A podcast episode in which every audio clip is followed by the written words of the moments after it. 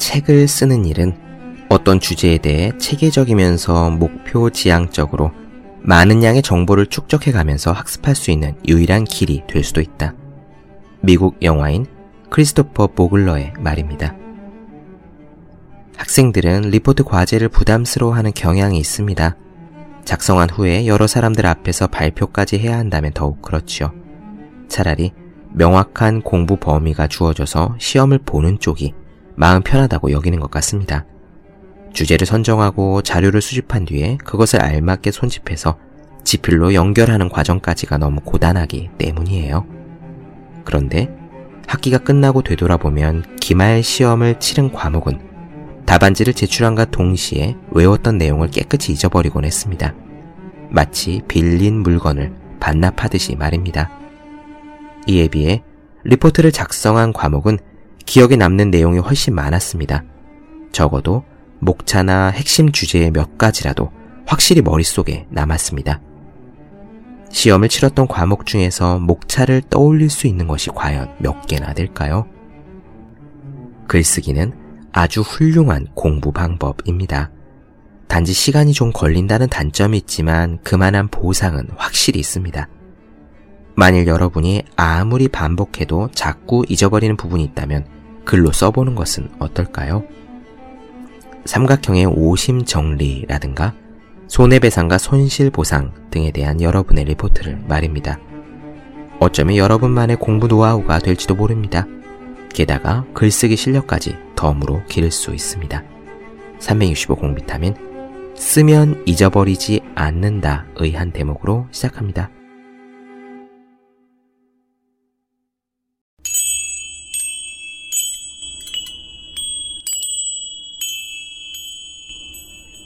네, 안녕하세요. 본격 공부작업 팟캐스트 서울대는 어떻게 공부하는가 한지우입니다. 우리는 지금 코이케 류누스케 스님의 행복하게 일하는 연습을 보고 있습니다. 지난 시간에는 직장에 꼴 보기 싫은 사람이 있다는 예를 들면서 이야기를 시작했어요.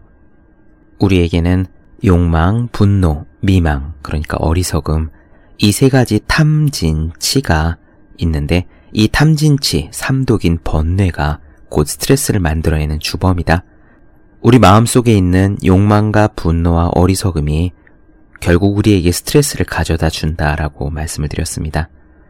그리고 이렇게 탐진치가 있으면 업무의 집중도가 떨어지고 효율이 낮아져서 결국 그 피해자는 나다, 피해는 내 몫이다 라고 했었죠. 고이케 류노스케 스님은 그러한 불행을 막기 위해서 우리 뇌 속에서 들려오는 속삭임을 강제 종료하는 연습이 필요하다라고 했습니다. 예를 들어서 싫어하는 사람과 밥을 먹게 된다면은 처음부터 견디지 못할 거라면 아예 정중하게 거절을 하던가 아니면은 일단 가기로 선택을 했으면 분노가 치밀어 오르고 싫다는 생각이 들어도 거기에 끌려가지 말고 싫다는 느낌이 딱 들 때 바로 뇌 속 속삭임을 강제 종료하라 라고 말이에요. 둘 중 하나만 하라는 이야기지요. 선택을 하고 그 선택에 대해 책임을 지라는 말입니다. 이렇게 둘 중 한 가지를 선택하는 것, 그리고 선택한 것에 대한 책임을 지는 것도 연습입니다. 마음 훈련이고요. 뇌 속 속삭임을 강제 종료하는 것도 마찬가지입니다. 그런 연습을 안 해보시다가 처음 이 이야기를 듣고 한번 실천해봐야지 라고 하면은 그게 마치 잘 버튼이 먹히지 않는 리모컨처럼요. 제대로 종료가 안 돼요. 종료하려고 해도 또 생각나고 또 생각나고 막 그렇습니다. 하지만 연습을 하면 분명 나아지죠. 부다는 2500년 전에 이렇게 뇌 속의 속삭임을 강제 종료하라는 조언을 보다 일반적인 해법으로 제시를 했습니다. 원래 붓다가 보리수나무 아래에서 깨달음을 얻으셨을 때 그 깨달음을 얻었던 수행 방식이 윗바사나라고 하거든요.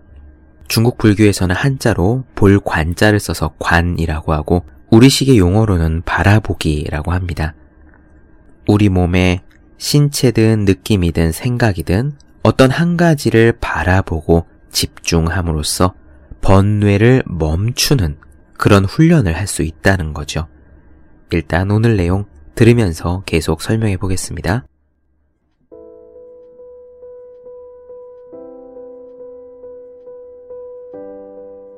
생각을 향해 날뛰는 마음을 감각에 고정시켜라. 마음을 통제할 수 있는 기술이란 뇌 속의 생각들에 마음을 두지 않고 바로 지금 눈앞에 존재하며 보이는 것들에만 마음을 두고 의식을 집중하는 기술을 말한다.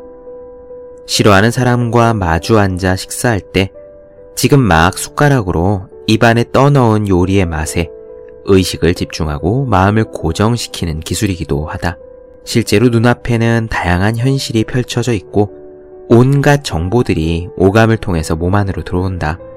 그 정보란 요리의 색깔, 접시에 담겨져 있는 모습, 동석한 사람들의 표정이 될 수도 있다. 또는 나누고 있는 대화 내용, 그 공간에서 흘러나오고 있는 음악일 수도 있으며 공기의 온도일 수도 있고 요리의 맛일 수도 있다. 그럼에도 쓸데없는 잡념에 사로잡혀서 마음이 뇌 안에 틀어박히게 되면 실제로 그곳에서 발생하고 있는 정보에 기껏해야 5% 정도나 받아들일까 말까 하는 것이다. 이렇게 5%라는 작은 퍼센테이지를 조금 더 끌어올리기 위해서는 우선 억지로라도 모든 의식을 음식의 맛에 집중할 필요가 있다. 아니면 의식의 모든 힘을 불어넣어 주위 사람들이 나누는 대화 내용에 집중할 수도 있다.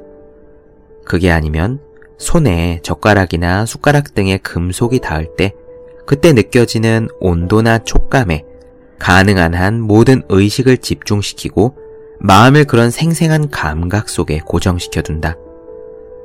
우리의 마음이 이 사람의 번들거리는 얼굴이 너무 싫다라는 생각으로 다시 도망쳐 버릴 것 같을 때마다 그 마음을 확 붙잡아서 음식의 맛 속에 꽁꽁 묶어두거나 다른 사람의 목소리를 듣고 있는 두 귀에 굳건하게 묶어두어야 한다.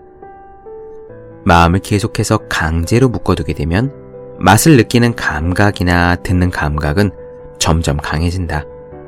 묶인 마음은 마음대로 움직일 수 없으니 부정적인 번뇌 에너지로 덧칠해진 잡념들도 사라지게 될 것이다. 네, 우리가 계속 마음속에서 날뛰는 생각들을 강제 종료하기 위해서는 우리 몸에 느껴지는 특정 감각, 보이는 것일 수도 있고, 마실 수도 있고, 귀로 들리는 것일 수도 있죠. 그 하나에 의도적으로 엄청나게 집중해서 마치 영어 듣기 평가 시험에서 귀를 쫑긋 세워 원어민의 영어 발음을 듣듯이요. 그렇게 집중해서 어느 하나의 감각에 고정시키면은 우리 머릿속에서 이 앞에 있는 사람하고 같이 밥 먹기가 너무 화가 나, 짜증나 하는 생각을 할 새가 없습니다. 우리 옛날에 수능 시험 보거나 고등학교 때 영어 듣기 평가하거나 아니면 토익 시험 같은 거 볼 때요. 리스닝 문제가 막 흘러나오는데 머릿속에서 딴 생각 할 새가 없잖아요. 딴 생각이 들려고 해도 우리가 동원할 수 있는 모든 집중력을 끌어모아 귀에다가 한 대 모으지요. 그런 느낌입니다. 무언가 싫다, 무언가 짜증난다, 혹은 다양한 드라마가 머릿속에서 막 전개되려고 하면 우리가 택한 어느 한 가지 감각에 우리의 의식을 집중하는 것. 그것이 2500년 전에 부다가 가르쳐준 마음을 달래는 방법들 중에 한 가지입니다. 계속 이어나가 볼게요. 일단 우리의 뇌 안에서 탐진치, 분노나 욕망이나 어리석음이나 그런 번뇌가 생겨나면은 그것이 계속되기가 쉽습니다. 이 탐진치 번뇌는 다 잡념들인데요. 이게 싫은데, 아까 나는 저게 좋은데, 이런 식의 잡념들이 계속되는 거예요. 잡념이 계속되는 이유는 있긴 있습니다.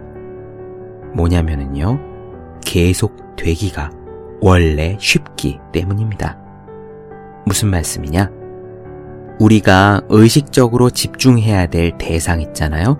이를테면 업무라든지 공부라든지 눈앞서 읽고 있는 소설 책이라든지 이렇게 의식적으로 집중해야 될 고차원적인 것들은 무색 무취한 맑은 물과 같다면은요.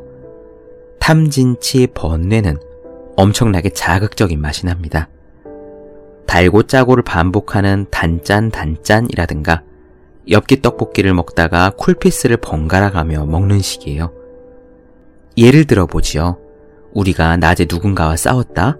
아니면은 누군가가 나를 무시해서 내가 무시당했다. 이런 일이 있다고 생각해 봅시다. 그 경험은요, 굉장히 강렬하잖아요. 그래서 저절로 생각이 납니다. 낮에 누군가에게 무시당한 일이 있으면 밤에 집으로 돌아와서 샤워할 때, 밥을 먹을 때, 자려고 누웠을 때도 그 생각이 계속 났던 경험 누구나 있으실 거예요. 경우에 따라 며칠씩 이어지기도 하고 혹은 한참 시간이 지나도 나를 무시했던 그 사람의 얼굴을 보면 무시당한 그 순간이 딱 떠올라 여전히 욱하고 화가 치밀기도 할 겁니다. 다시 한번 이 부분에서 제가 언급드리지만 지금 나누어 드리는 이 내용은 잘잘못을 가리는 문제가 아니라는 거. 사실 잘잘못을 가리려고 계속 생각하게 되는 것 있잖아요.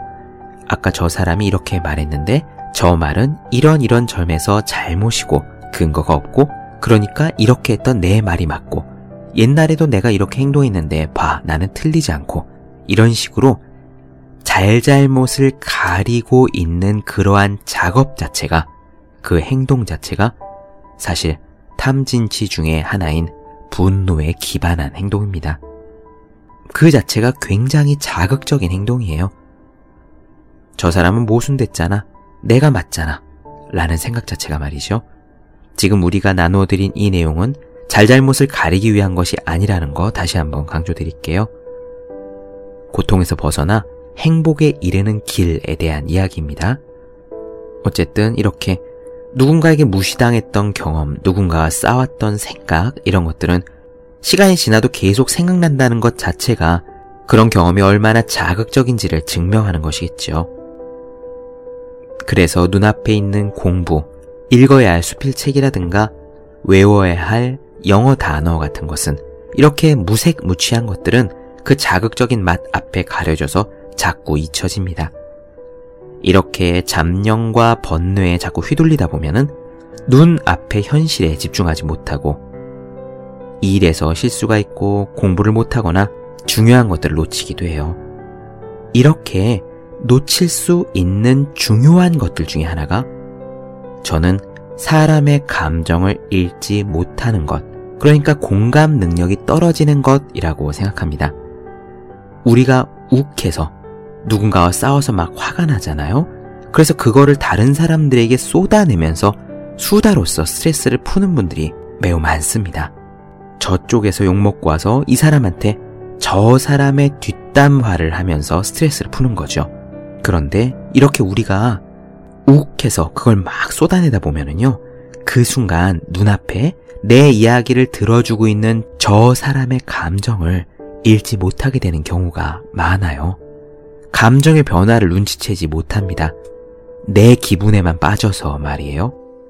앞에 사람은 혹시 이제 좀 그만 듣고 싶은데 끊고 들어가서 내 할 일이 있는데 이 사람이 이렇게 계속 열정적으로 이야기를 하니까 끊을 수도 없고 그래서 억지로 웃음 지으며 듣고 있는데도 막 수다 떠는 사람은 그것을 눈치채지 못하는 경우가 왕왕 있습니다.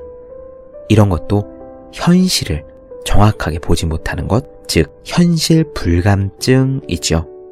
특히 이러한 현실 불감증은 연인과의 관계에서도 매우 악영향을 미친다라고 아주 당연한 이야기인데요. 코이케 류누스케 스님은 예를 들어 이야기하고 있습니다.